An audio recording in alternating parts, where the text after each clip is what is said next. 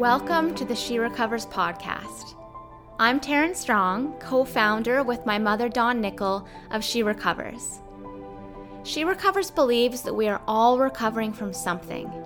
And here on She Recovers podcast, we examine the healing power of connection and intentional living, as well as what happens in our lives when we put down our past stories and pick up our soul's true purpose. In this episode, I had the honor of chatting with Catherine Choi. Catherine Choi is the founder of So Young, which is a Canadian brand of elevated lunch bags and backpacks. And she and her business are on a mission to spread the message of transformation through incremental change. And one might ask what lunch bags could possibly have to do with transformation. Well, 22 years ago, Catherine got clean from a heroin addiction which started her on a journey of personal healing that continues to this day. In this episode, Catherine shares about the connection of her childhood trauma to her addiction.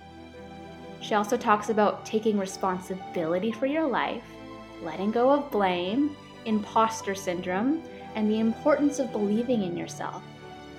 She also shares her patchwork of recovery, which includes meditation as the foundation, nutrition, breath work, and daily cold showers, like five minutes of a cold shower.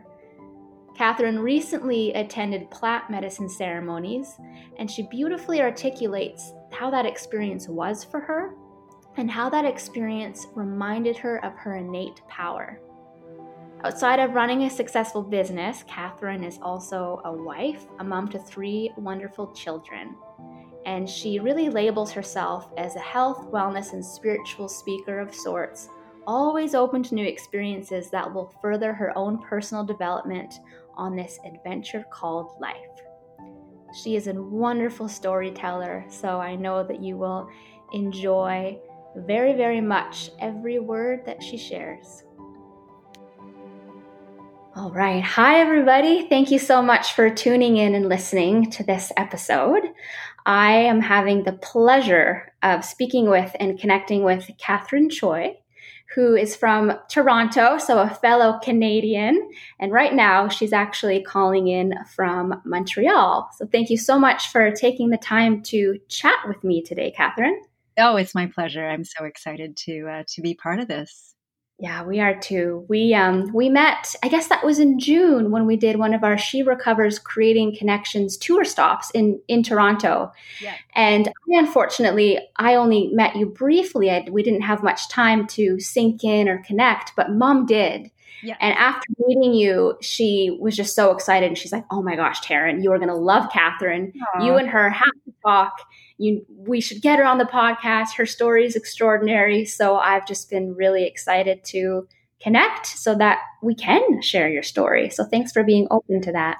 Absolutely. And and I did do your yoga class, which was amazing. Um, so I look forward to another opportunity to do that, maybe in Miami. I don't know if that's going to happen, but uh, yeah. We will plant the seed and hope to see you there. It's oh no, I'll be fun. there. Just I don't know if you're. oh yes, I am. I'm teaching yoga. Absolutely. You bet. Absolutely. All right. So, Catherine, what brought you into the recovery space? Were you struggling with a behavior, or was it a relationship, or a past event, or was it all of the above, or was it something else? Yes, I mean, uh, I I entered the recovery space um, 22 years ago uh, when I was brought to my knees uh, with a heroin addiction. Um, that I basically um, was a kind of a late starter in life. I didn't do any drugs or alcohol um, during my uh, high school and university years. I mean, that's not true. I drank a little bit, but nothing out of control. Um, but after I graduated from university, uh, I my first drug of choice was uh, heroin. It was the first drug I ever did, and um, there is a story behind that, um, you know, which involves a, a very traumatic, abusive childhood uh, where I, you know, um, developed very low self esteem and made some poor choices, and you know, um, hooked up with a boyfriend who introduced me to things that I wanted to try because I had been so suppressed in my childhood for so long that finally, when I felt like I was free, I was like, I'm going to do everything. And then, you know, before I knew it, I was, um, you know, sticking a needle in my arm. Uh, and I couldn't believe how quickly I got to that place. Oh, yeah. Thank you for sharing that. And I love how you just touched on how the experience where you tried heroin for the first time was actually a result of childhood trauma, for example, or that there were some underlying things that led to that moment. Yes, absolutely. I mean, no question in my mind that, you know, the two things were related. Um, mm-hmm. Yeah. And I often remember during that time thinking, like, how is this possible like that i'm this person you know that that i don't even recognize anymore um, but you know now from um, looking you know many years later it all makes sense to me um, and in a way it all kind of unfolded perfectly you know? Yeah i can absolutely relate to that. So you found that you know a heroin addiction is what brought you into the recovery space. Yeah. And then you were able to identify some coping that heroin was kind of a coping mechanism. Was there anything else that you discovered in that journey of what led to that moment? Um the well the way i see it now is that um i was lucky because I do believe now, especially entering recovery, um, there is, I, I, have a very you know spiritual angle to the way I see life. And if it wasn't heroin, it would have been something else. It might have been food. It, I mean, it, it has been food as well. Um, could have been alcohol. It could have been anything, you know, shopping. But the truth is, I had pain, and uh, the heroin took away the pain. And basically, that's that's the equation for for um, why someone would feel com- compulsive about you know not being able to stop doing something because it makes you feel better you know? Mm-hmm. and um, um, i actually now look at life as uh, getting us back to the place where we once knew. And you know, as a child, we're born into the world and we're able to just be joyful for no reason. We're just joyful. And then things start to happen sooner for some and later for others, but definitely for everyone, we all encounter some degree of trauma and pain. And I think that that's normal. And, and for many years, I thought it's so unfair. Like, why did I have, you know, a family where, you know, my father beat me up and, you know, told me I was stupid? Like, why, why did that happen to me? And the truth is, that's just my that was just my awakening. It was really this sense of, okay, you know, yes, this was, this is what I, um, uh, created in my life in order to be able to move through it so that the end journey that we're going after is actually to seek peace and that that we have this birthright to um, to have that peace that we're born with um, and um, and you know the heroin I think um, brought me to my knees to show me that there is another way um, once I entered recovery and that really was the starting point of my journey of healing. Yeah, absolutely. Hindsight is such a beautiful and wonderful gift, isn't it? It is. Catherine, you recall a specific moment of awakening where you began to face a hard truth or where you really became aware that a shift was needed in your life story? And what did that look like and how did it begin to change you? So, um, I would say that uh, the first time that happened was actually, you know, um, my heroin addiction lasted um, almost four years, and you know, it started off very innocently, or so it seemed. You know, um, it was it seemed quite harmless because, uh, you know, it it you know didn't start with IV drug use right off the bat. It started with smoking uh, through a tube, and you know, quite honestly, I was so naive that I didn't make the connection that smack was heroin until later. I thought it was something like heroin, but you know, I mean, really, on it, like just the level of my lack of awareness is kind of appalling. Um, and um, basically, it seemed harmless enough, and uh, I know now that it really wasn't.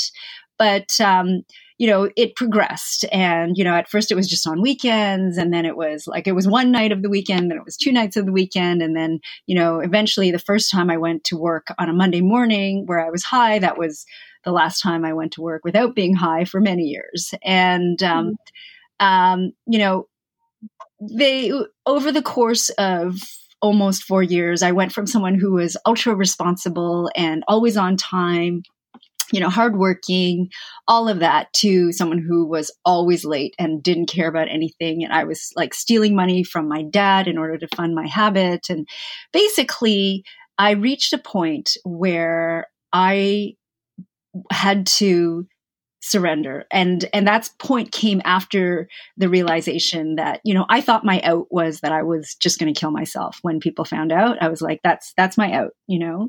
And and then that moment arrived and you know a part of me just knew that that wasn't the answer um, even though i toyed with it for for a while.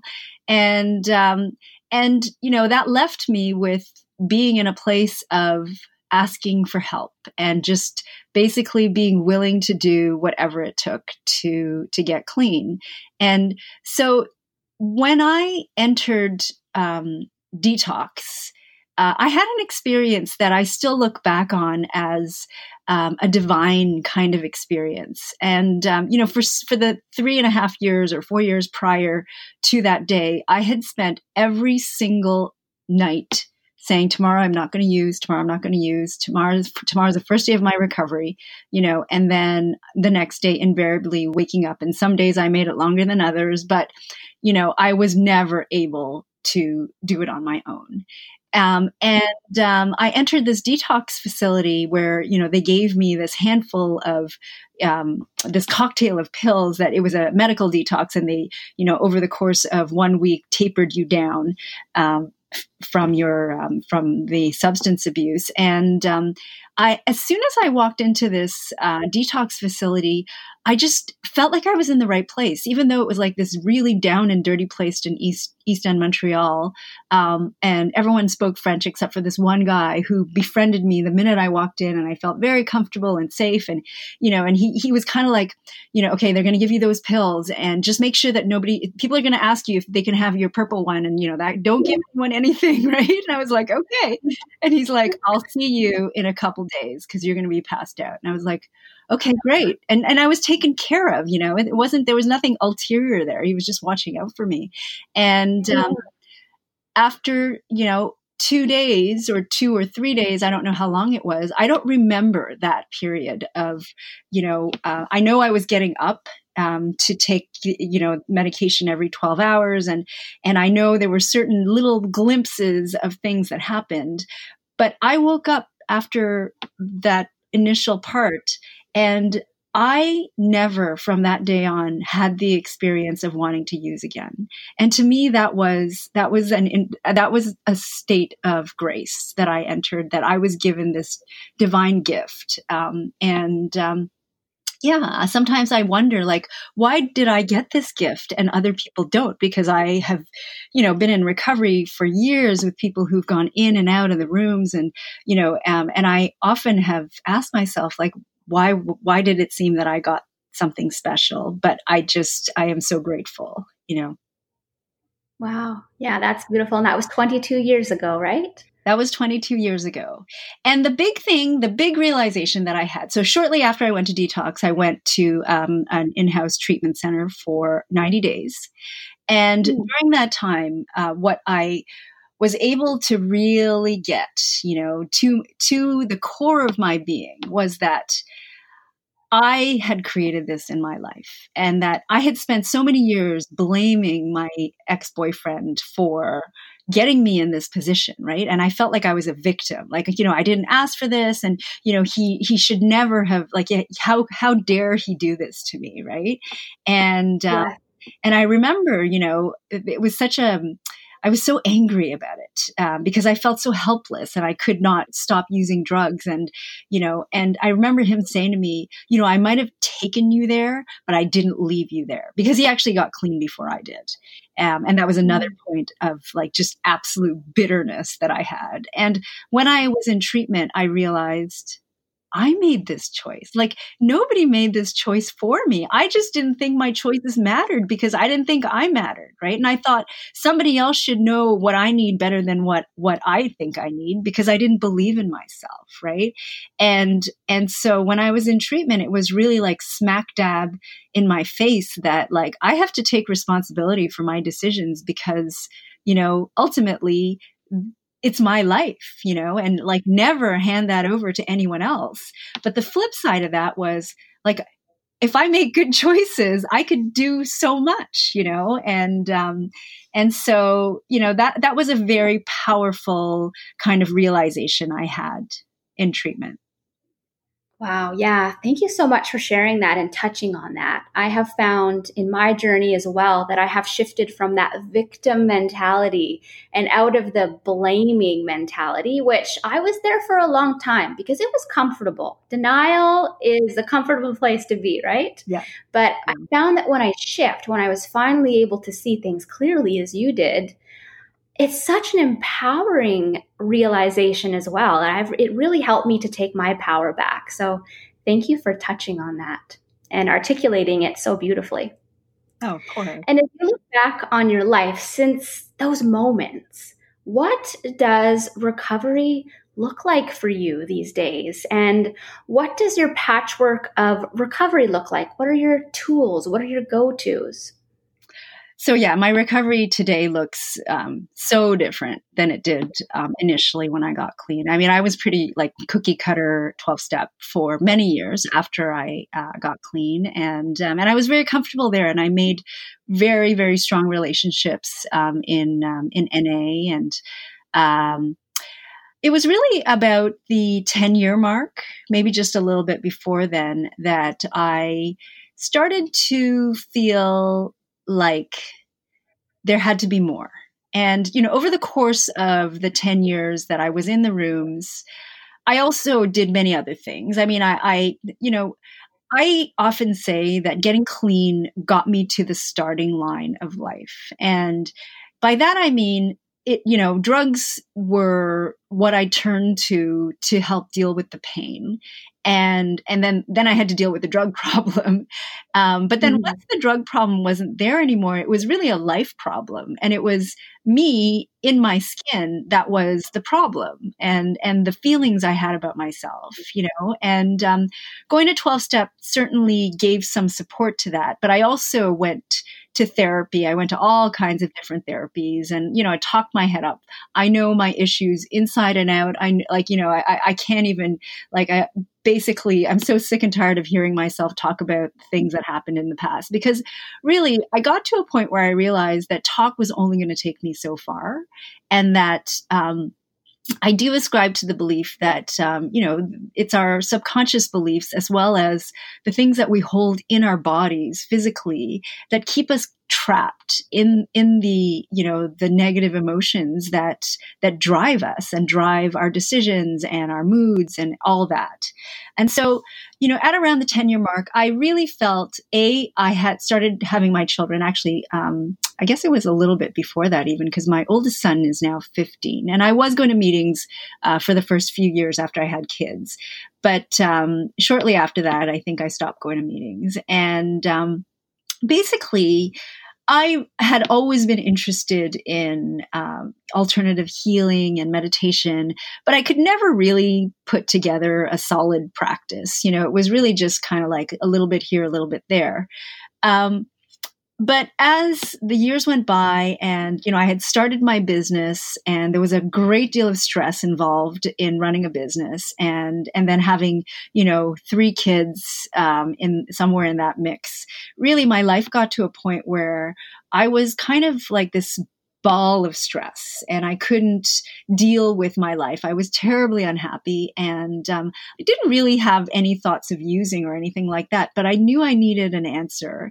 And that's when I started to really look towards um, spiritual practices and meditation as uh, kind of a key to to um, getting like peace in my life.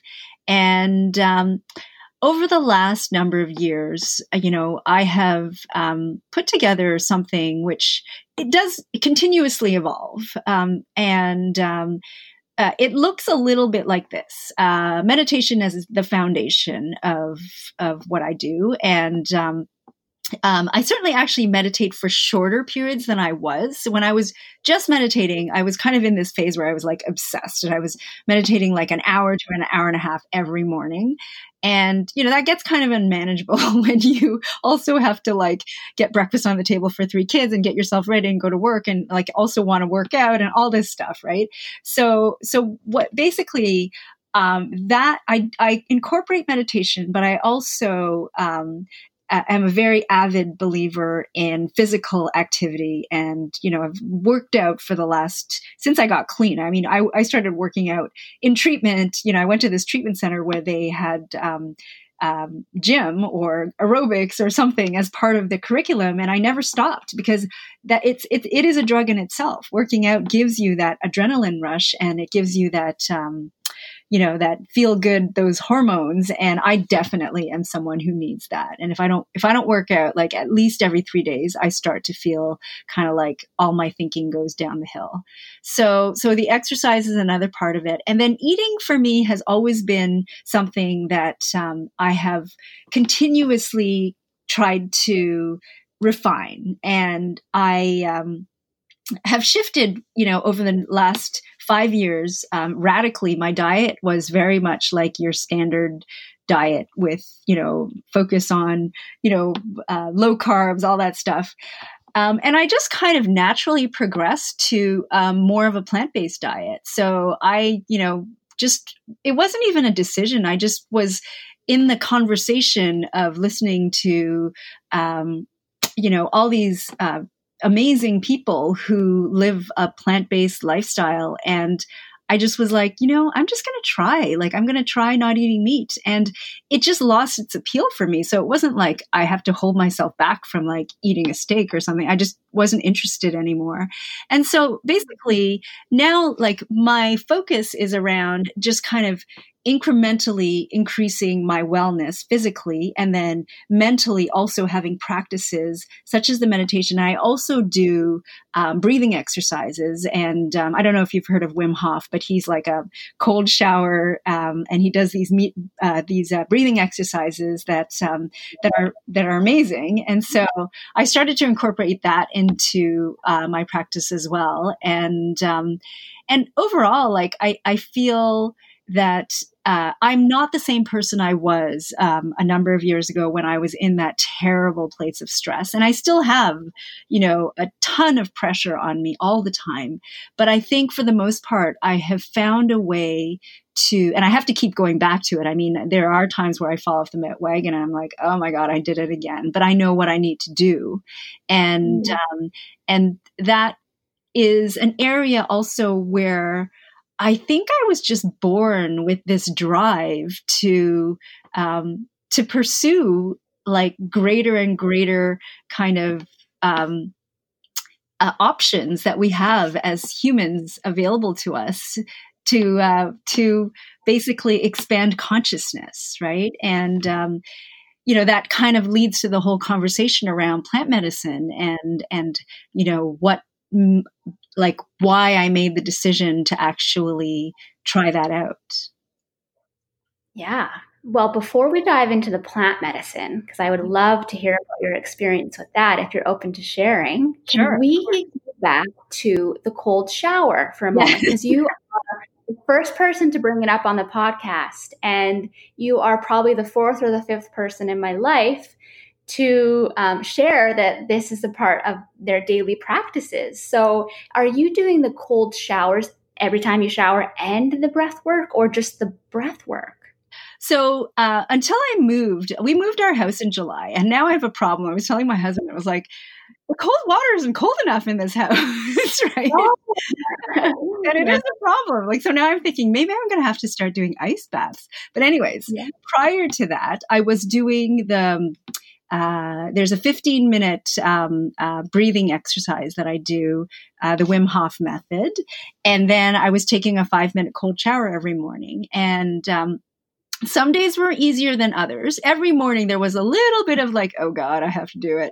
But mm-hmm. I also um, have very much experienced um, this feeling of it's almost like this sense of elation, you know, when I can focus all of my energy internally.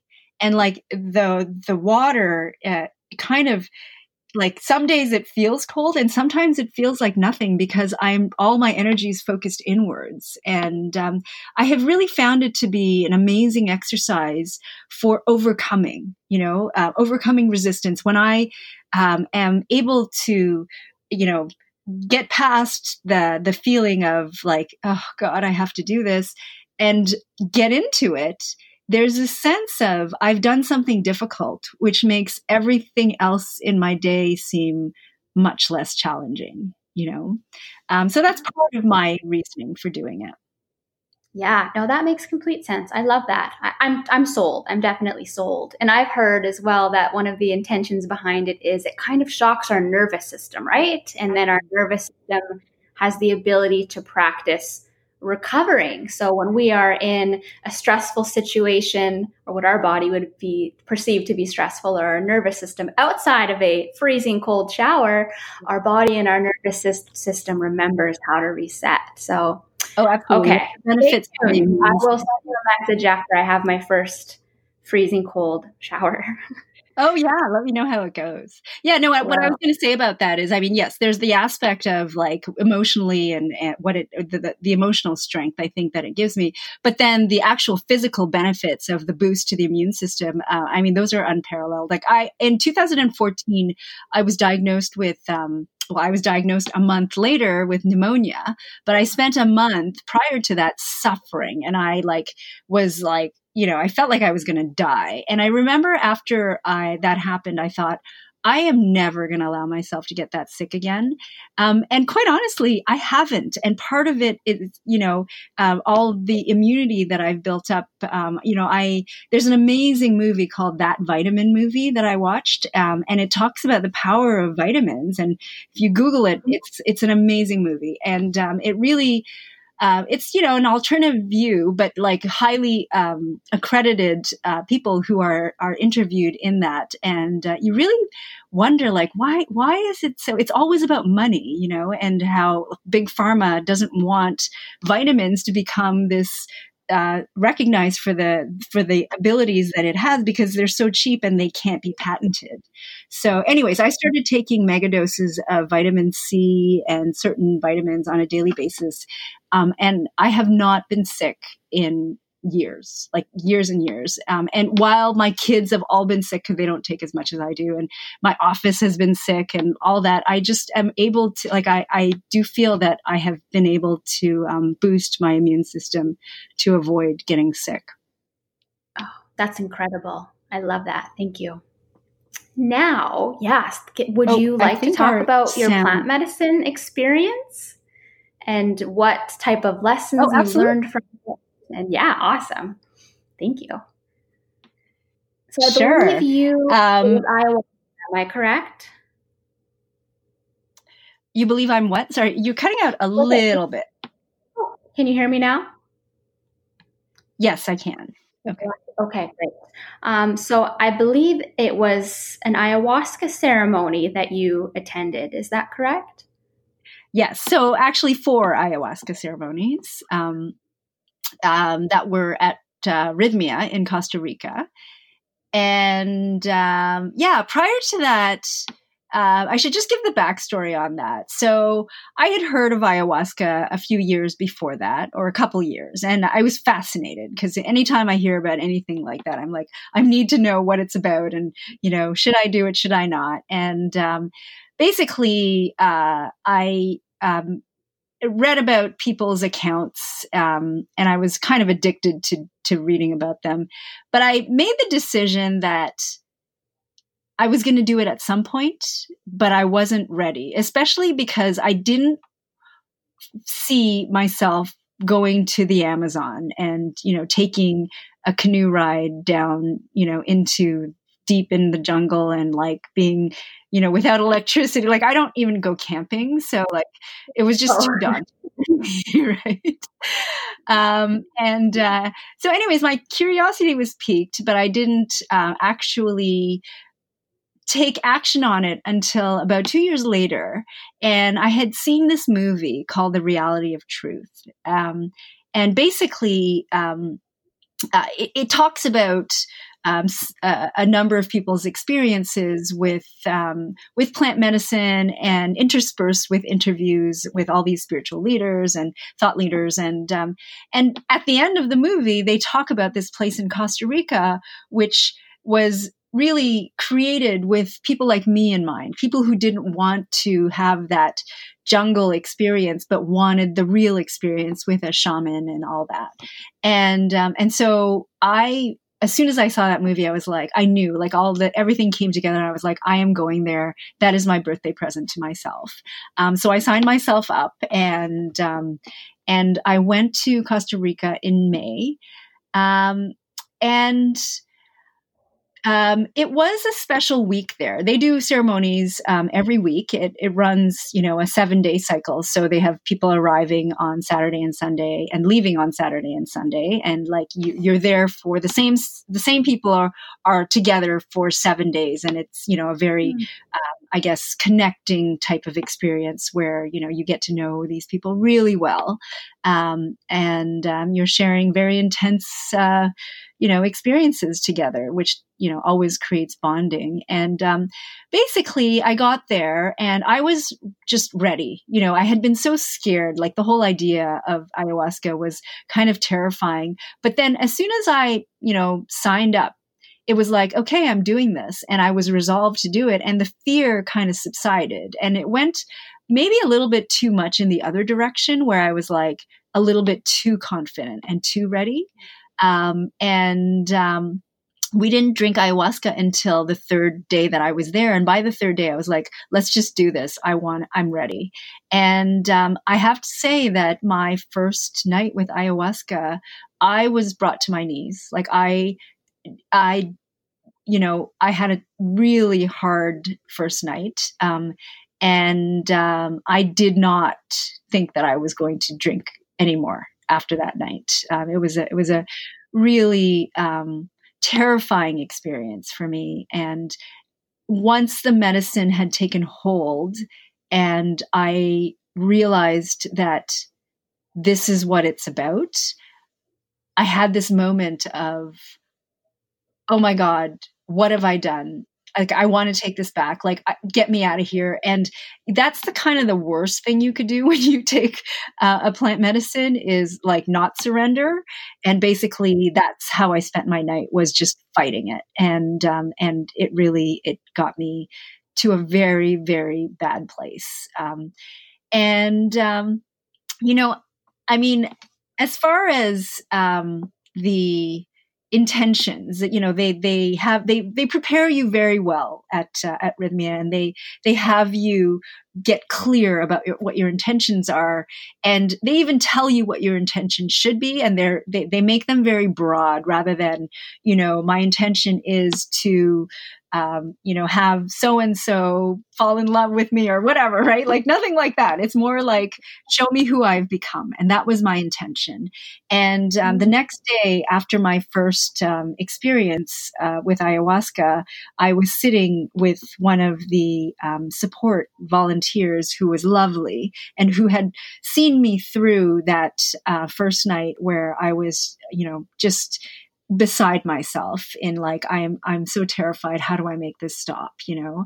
And um, she talked me through it. And you know i had this experience of realizing that um, who i had become was so focused on trying to make my life work and trying to make my business you know at the expense of my children and my relationship um, with my husband and all of that, that was so clear to me of what I was taking for granted. And um, uh, and my daughter's voice that night when I was, um, it, you know, under uh, after I drank the plant medicine, uh, I kept hearing my daughter, who's nine, I kept hearing her say, I'm sorry, mommy. I'm sorry, mommy.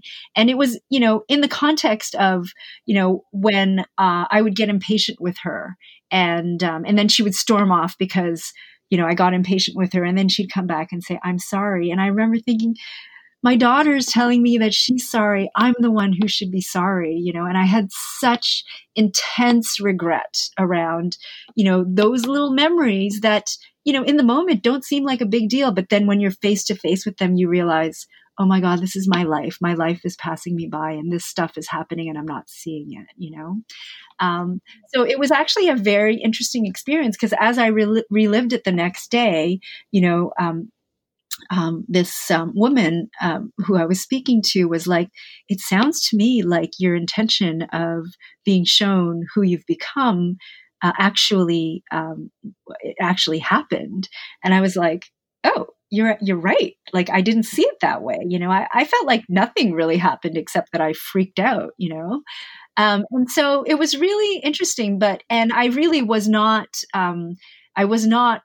Uh, excited. I actually resisted, and until the night of the second ceremony, I wasn't sure if I was actually going to drink.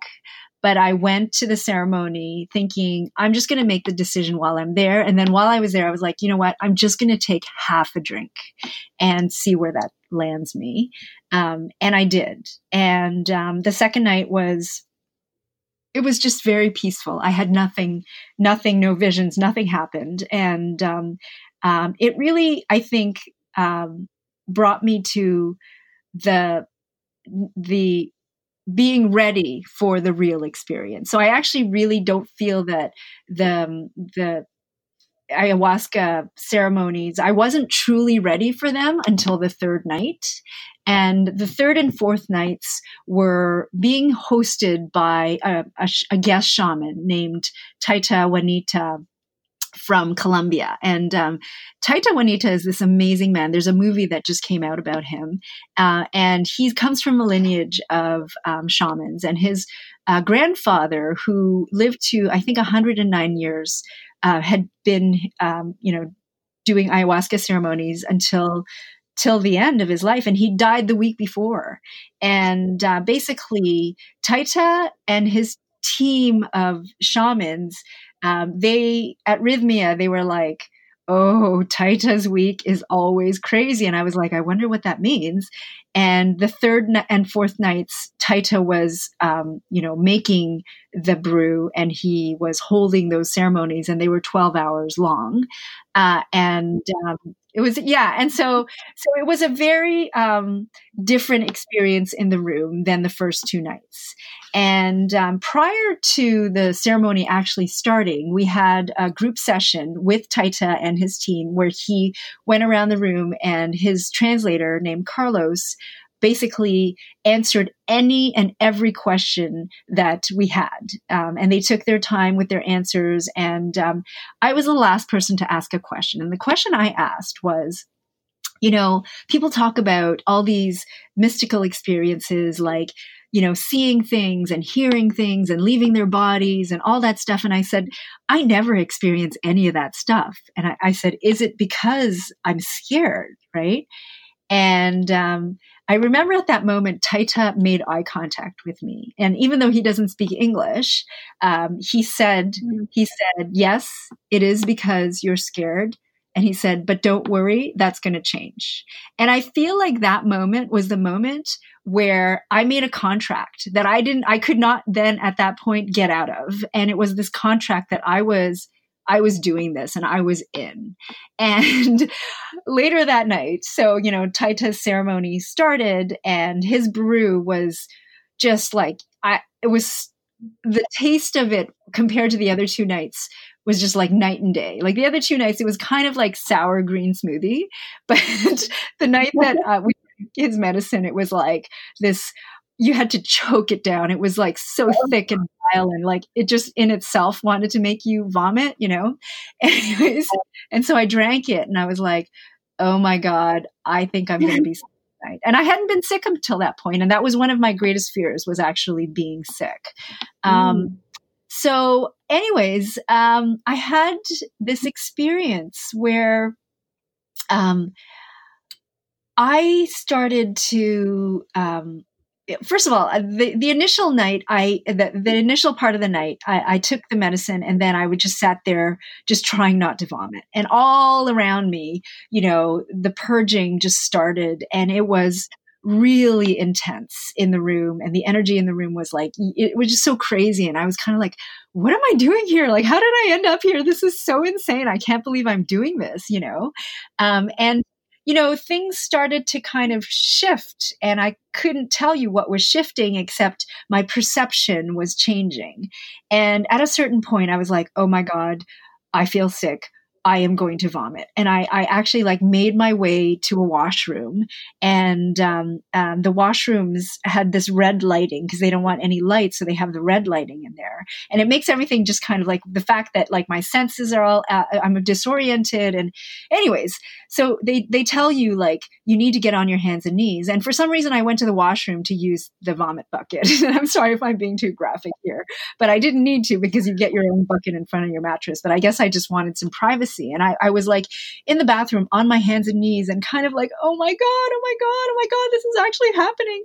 And like being a total baby. And then suddenly my body just kind of like overtook me and like these powerful waves like overtook my body. And like I had this like slap in the face moment of like, the power that I was. And it was this reminder. It wasn't a new thing. It was like, oh my god. I woke up to to remembering this is what's inside of me is this power. And i already knew this. I just forgot. And so you know I, I, actually was vomiting while all of this was happening but i wasn't even paying attention to the fact that i was vomiting because it was like holy shit this is who i am you know? Mm. and yes. uh, really amazing experience and very very short lived but it was it was like wow. And so I, I like made my way back to my mattress and I was kind of really pondering that. And I thought, this is incredible. Like that, how did I forget? And, you know, and then like this voice, I, I kept feeling like this voice, like saying to me, like, get in position. And I was like, I wonder if I really, I'm not going to throw up again, am I? Because I don't really feel like I need to throw up. And then it just got louder. It was like, get in position, meaning get on your hands and knees, which was the position we were told to get to be in when you're you're purging. And so I like got up from my mattress and I immediately went on my hands and knees and I'm leaning over my bucket and like my I'm waiting and and my body starts rotating in this circular fashion and at first I wasn't really paying attention but then it was like going like faster and faster and faster and before I knew it I was just kind of like you know like this frenetic activity of like my body's rotating like and I was like what is going on? And at a certain point I just turned my head to the right to look over my shoulder and as I turned my head back to the front, I felt this sensation like creep up my my hand, up my arm, up my neck. And it was like this warm sensation. And like in this split second, I was like, oh my God, I am a cat. And I wasn't like a cat, like a, like, you know, like a tabby cat. I was, uh, to this day, I, I'm always like flitting back and forth between panther and jaguar, but I was like this powerful feline creature that was like pissing mad, like so angry and just like, like I had that sense of this coursing power and I was that power, but I was also a cat and it's hard to explain. And, and, and it was like, you know, I was like in and out of this, this sense of like, it's me. No, it's the cat. And like this cat was just like ready to just like pounce. And, as I had this realization, like that I had become a cat, and it was like the shock, I also felt my head just get smushed down into the ground.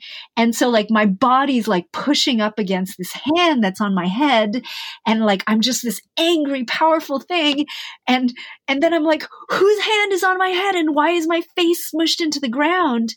And then I realized, "Oh my god, this is this is not a human hand and, you know, they talk about Mother Ayahuasca as being you know, a spirit that appears and in, in physical form. And I had a physical sensation and it was pressing my face down in the ground and I was fighting with everything I had. And um, this was going on. And I felt some somebody's hand on the back of my um, on the on the small of my back, and and then I heard um, one of the shamans had come over, and I heard her say, "Just breathe through it, just breathe through it," and I was like, "Oh my god!" It was such a relief to hear somebody's voice because I, I was going through this without you know like it was just like you know you don't even know that it's happening. And and then I realized oh my god this must be the ego death that they talked about. And mm-hmm. and then it was like i was out. Like after that i didn't remember anything. And um, and i woke up and i was lying curled up on my side and the sun had come out. So i must have passed out for at least an hour or two. I don't even know. I, I don't know what time anything happened at. Um, but the sun was out and i had this beautiful feeling of being like a baby that was like cradled in in like the it felt like I was in the hands of God, you know, and and I just like felt so comforted and so loved and I opened my eyes and I was like it took it took a few minutes for like everything to sink in of what had happened, you know. And then as I realized like, oh my god, I turned into a cat. Like, did I really turn into a cat? And as I had those thoughts, I felt again that sense of like pulsating, like, just like it's like blood running through my veins and like feeling like this, this like crazy sense of power in my body. And like, I, I can still feel that whenever I think about it, I can still feel what that feels like. And it's very much like this um, tactile kind of experience that, that I, I got to keep from that experience. And, um, um, you know, this to me has been something that I still, you know, I still incorporate in my everyday, like, wow, that really happened. And I have to remind myself but you know, the question that I think that it really uh, answered for me was like, who I am is who I choose to be. You know, and and a lot of times I default to my natural default is I'm not good enough and I can't do that and I'm scared, right? And you know, I feel that I had that experience to give me the taste of the opposite, which is also me, if I choose that, right? And that I have to make the conscious choice to remember that this is what's possible for me as well. Um, so that was, um, that was like a huge lesson for me um, with my third night of ayahuasca. Um, I don't know if we have time for me to get into my fourth night because I see where oh. we're at in terms of minutes. No, no, feel free if you have more to share. Absolutely. This is a beautiful sure. story. And I'm loving the remembering yeah. that we forget. And I feel like recovery is this journey of remembering who we truly are. And we have just forgotten along the way with conditionings and the stories we tell ourselves and life events. So, this is just a beautiful illustration of remembering in a very powerful way. Yeah. I mean, you know, to this day, I mean, and one thing I, I'm always careful is, you know, uh, the ayahuasca experience for me um, is like everything else in the sense that, you know, it doesn't take away from the daily, like, being present in the moment like you know i i kind of was always i've all, i'm always looking for the the the panacea that's going to give me lasting peace for the rest of my life. And, you know, on the one hand, I know that that's not possible, right? But that's kind of what I was hoping for. um, and that's certainly not the case. You know, I came back with uh, a lot of the same issues that I that I went there hoping for resolution on.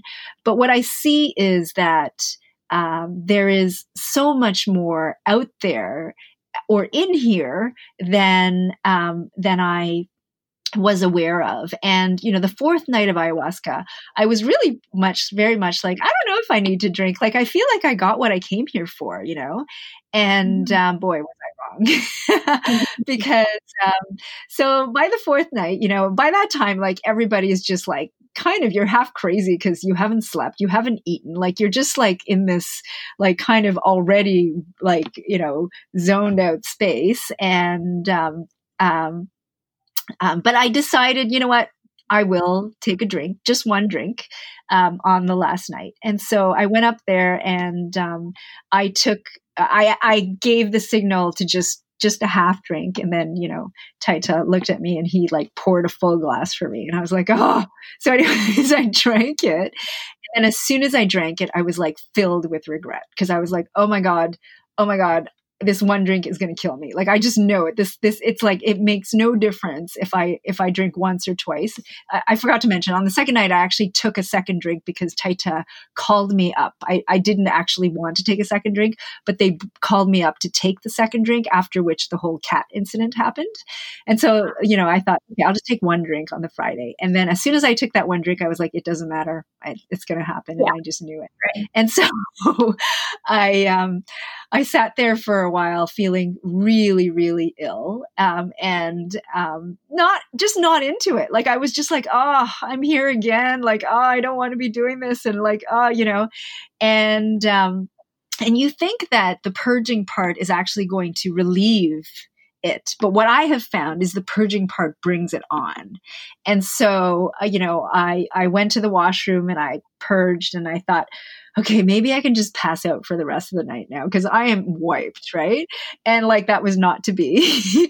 and so I lie down, and before I know it, like the sounds in the room just got heightened and like there was music playing, but there was another level of sound that was uh, over and above the the actual sounds. Or I don't know what actual was anymore, but there was another level of sound that kind of entered my reality, and um, and I'd always, you know, as I had said to Taita, like I never experienced like things like leaving my body or seeing like you know people talk about geometric patterns and stuff i never see any of that stuff and i opened my eyes and i it was like i was suspended in air and i was floating and i was floating amongst all these shapes and patterns and there was like voices and and like really loud music and there was like crazy things happening in the room too that were actually happening and so people were like screaming and laughing and like I was so out of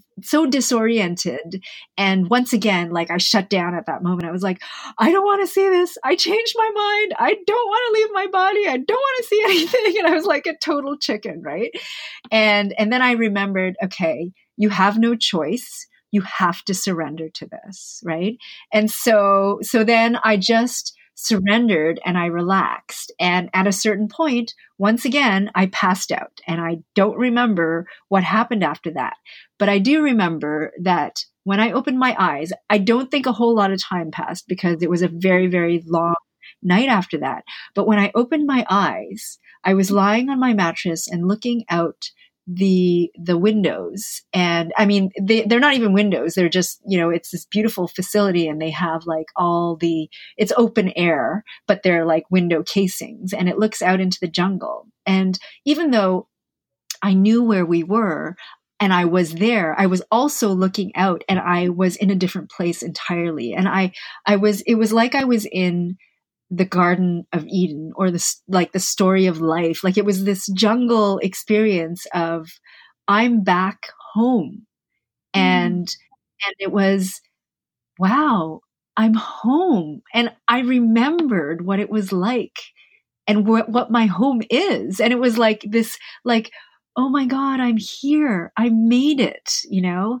And i never have to leave. And it i had so many downloads coming to me at the same time.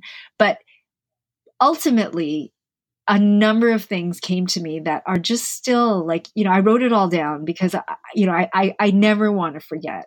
But I experienced myself as who I really am.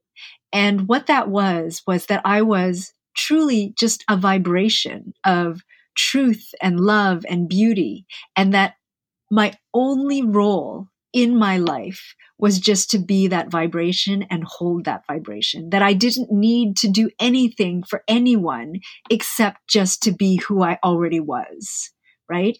And it was like, you know, here I am going around trying to, you know, help my son who's, you know, having all these issues at home and like trying to help my mother and trying to help my sister and all these things and trying to do it through talking. And really, it was just about me just being and holding the truth of who I am and that my only job in being in this our incarnation is just to remember that and just be that. And I didn't need to do anything beyond that. And it was so clear to me. And I remember thinking, that's my job? Like, my job is just to be me. And like, that's the best job in the world. And I was like, thank you, God. Thank you, God. This is so amazing. I love this. Like, I was like this crazy, like, like, you know, I was so elated. Um, and um, I was like this child, you know, and I experienced um, what it was like to understand that our beliefs create our reality.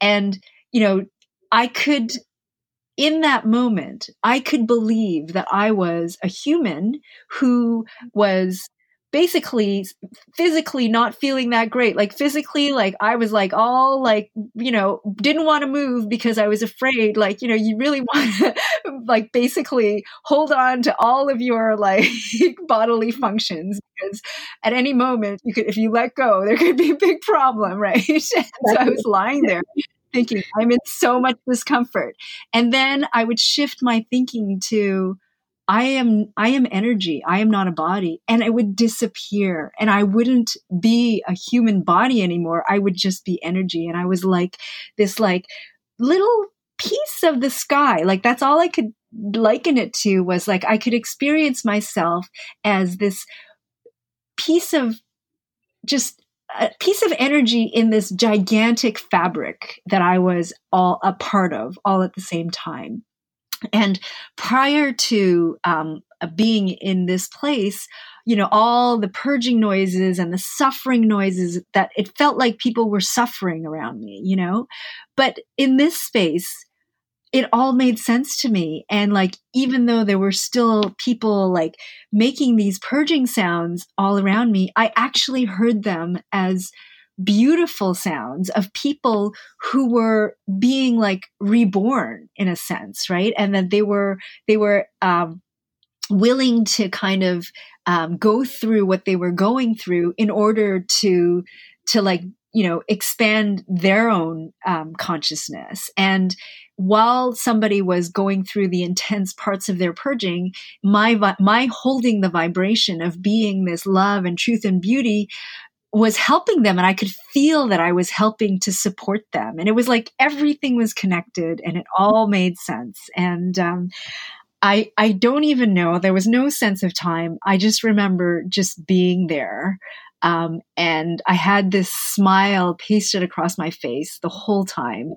Um, and you know, remember thinking, I never have to leave here. I'm I'm I'm here all the time. You know, um, so I, I mean, there's more to it, but that was the crux of the the experience that I had on my last night at um, uh, at Rythmia, and um, it was really what I came there for. You know, um, I, I really wanted some kind of evidence of you know I, I, on on an intellectual level i did already believe that you know we are um, we are love and we are energy and you know that um, there is a higher consciousness that we belong to the actual experience of it for me was what was missing and um, and when i when i drank on the fourth night and i experienced that i was like wow you know um, i think that feeling of i've not been left behind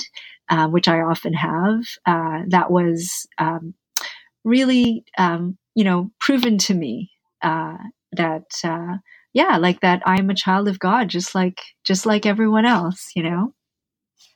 Mm-hmm. Oh wow! Thank you so much for sharing, Catherine. I love your journey, and I love the the downloads that you experienced and the nuggets of wisdom that you were able to have that you know, like you said, you've intellectualized it before, but be able to actually embody it and have that feeling of it is so key. And I want to say that we don't need to drink ayahuasca for these to have to to know that these truths are true and yeah. whether you're listening and ayahuasca is going to be a part of your patchwork of recovery or not the downloads that catherine had had and that she shared with us are just they're so important because they are true and sometimes we forget and hope i'm hoping that by listening to beautiful catherine's words that you can remember that all of these things apply to you as well right so thank you Absolutely. that's oh beautiful journey i'm so happy to talk um, about it yes and so i i mean i'm making the assumption that you are you are proud of yourself for making the decision to take that journey. Do you think you'll do it again? You know, I don't know. You know, it's funny um, now that I'm a few months out of it. You know, like it really was a calling, and I, I know after listening to you, I, I, could really strongly identify with what you said about it as well, which is that at the moment it's not calling me. You know, and um, and I'm certainly now connected to um, a group of people who we were there together, and um, um, and some people have already gone back and or continue to to go, you know, drink in other places you know, I I would do it again uh, when I'm ready. Um, but I also feel that there are so many paths we can take, and um, and you know, my journey continues, and I actually, of late, you know, this opened me up to the whole world of not just plant medicine, but the use of psychedelics in treating trauma. And that is something that has, um, of late, um, become really interesting to me. You know, that, you know, I know for myself that, as I mentioned, years and years of therapy only got me to a certain point, after which I said, you know what, no more therapy. Like, I'm, I, I, I can't talk myself out of this. I need to, I need to find another way. And, um, when I, um, started with ayahuasca, I think it was the beginning of that journey. But what I realize is there's so much more, and that you know there are other psychedelics such as um, psilocybin, which is magic mushrooms, and LSD. And I, I never, you know, that wasn't in my drug uh, picture when I was using um, recreationally, and, and, it always kind of scared me. But I am actually exploring that route as a therapeutic alternative because the amount of evidence showing the benefits of you know controlled therapeutic settings using the psychedelic substances and the kind of uh, re- resolution it brings for people who have deep rooted trauma um, is really compelling. And it's so disappointing that it's um, it was hidden for so many years um, and now it's coming back out again. So that's kind of the next step in my journey and um, it's tbd you know like i'm i'm um, i'm looking into it and uh, we'll see like we'll see uh, whether or not that's something that i decide is um, as part of what you call um, the patchwork of my recovery. But the recovery continues there's no question that you know i am everything in my life right now is is my own form of therapy, which is going back to trying to find that place again of who I know that I am at my core, you know, um, and what my birthright is. And uh, I see my business as being um, a therapy tool for me that allows me to work through all of my biggest fears and um, helps me grow as a person. Um, and that's the context through which uh, I see pretty much every every incident and every experience in my life. Absolutely. Yeah, I love that. Just staying staying open to this recovery process and staying open-minded and open-hearted to what unfolds. Now, I would love to end with you sharing about your business. You had just mentioned your business and one of the things that I find, I mean, so many things are so inspiring about you, Catherine, but when I went onto your website to dig around and learn a little bit more about you, in your bio, I think it's yeah. like second, maybe the third sentence right. on your business website, you share how you 20 years ago got clean from from a drug addiction and that just you know just recovering out loud in that way is so brave.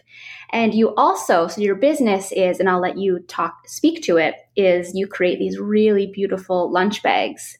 And i love how you say what does lunch bags have to do with transformation? So can you please share with us what lunch bags have to do with transformation for you? Sure, absolutely. So, you know, lunch bags in and of themselves, you know, don't really have much to do with transformation. But for me, you know, I started my business um, partly because I was inspired to create something. You know, I saw a gap in the market, and um, I decided to to go for it. But that act of going for it was very unlike me. Um, and I'm someone who always believed that success was for other people and that, you know, I can't, I don't, I'm not smart enough to figure out things like that and all this stuff, you know, all this negative self talk that I knew um, after going through years of therapy was bullshit, but I still kind of believed it, right? Because it's these subconscious beliefs, right? And so it was a challenge to myself to, despite these negative um, thoughts that I had, just regardless, take action towards, take one small step towards this goal that I had or this dream that I had to start this business. And that became kind of the uh, the mantra that I lived by in my business, but privately. I didn't share it um, for many years, but it was really incredible to me because I, you know, I started this business uh, when my son, my oldest child, was was seven months old and he's now 15. So, but you know, the business itself took a long time to really get off the ground. And for me, for a long time, it was just me. It was just part time. It wasn't going anywhere. And then after I had my third child, who's now nine, it started to gain some traction, but slowly. And there were lots of challenges. And, um, over the course of many years, I could look back and go, wow, like even though it's not this huge resounding success yet, um, I took it way further than I ever thought I could. And then I'd be like, yeah, but I couldn't, like, maybe I, like, a part of me was like, yeah, but I've just, I'm just lucky. Like, so far, I'm just lucky. And, um, you know, I wouldn't give myself the credit that I had actually really created something. And so, it would always have this like next level, like, yeah, I did that, but I could never do this. And then I would do that and I'd be like, yeah, I did that, but I couldn't do that. Right. And, and then after a while, you realize, you know what, you're doing it you know, and um, um, there was a pivotal moment a couple of years ago that really forced me to rethink um, coming out with the coming out from behind the curtain, my business, and telling my story. And a part of me had always wanted to, but I was like, is that's weird? Like, I don't know. Maybe it's too much information. Maybe people don't care. And they'd be like, why is she saying these personal things on her website, which sells kids' lunchboxes and backpacks, you know? And, um, and then we had a moment where Kate Spade, the brand, knocked off one of our lunch bags and they came out with their own lunch bags. And I knew it was um, based on ours because the sizing, the fabric, the description, all of it was identical to ours. But then they put their Kate Spade, Kate Spade print on it and it was a Kate Spade product. And, you know, it was very much like kind of a compliment, but kind of like forced me to think, why would anyone in their right mind decide that they would choose our product over Kate Spade's product when, you know, we're a small nothing brand and they're Kate Spade.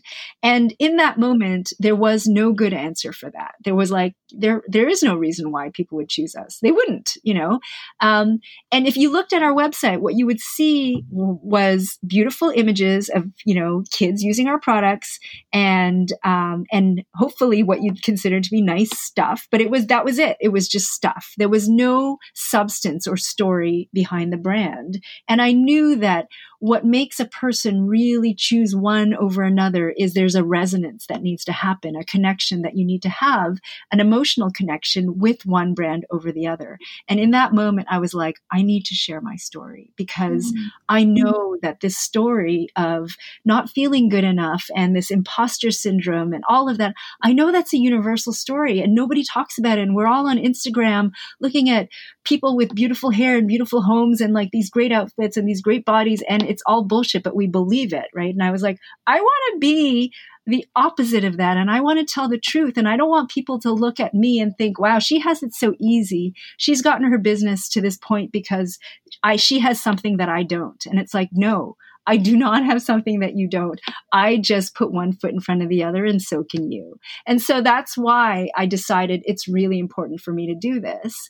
Um, and the other really interesting thing is the whole Kate Spade thing for me is such a, um, it's such a weird, like karmic type of thing because when I started my business, Kate Spade was kind of one of my heroes. Like I was like, wow, you know, she is so inspirational and her story, I was very familiar with the story of how the business started and how, you know, they, she developed this core collection of four shapes of bags and, um, took them to the same shows that I go to, like New York Now and, you know, and met the buyers that, you know, took her business into the multi millions and all that stuff. And, and, you know, I had clipped an article early on, like I think in 2000 and, seven or something of this story of Kate Spade. And every once in a while I would take it out and read it and think, wow, like that's amazing.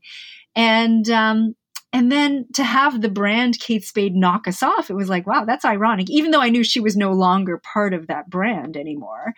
Um, mm-hmm. Um, and then, and then a year later, to like when we heard the news about like that she had committed suicide, I was beside my, I was so sad. You know, I was just like, what? How, how? Like why? You know? And you know and and of course i was like kind of obsessed with that story. And as you hear more and learn more like you know she she basically was not able to tell the truth about her pain you know?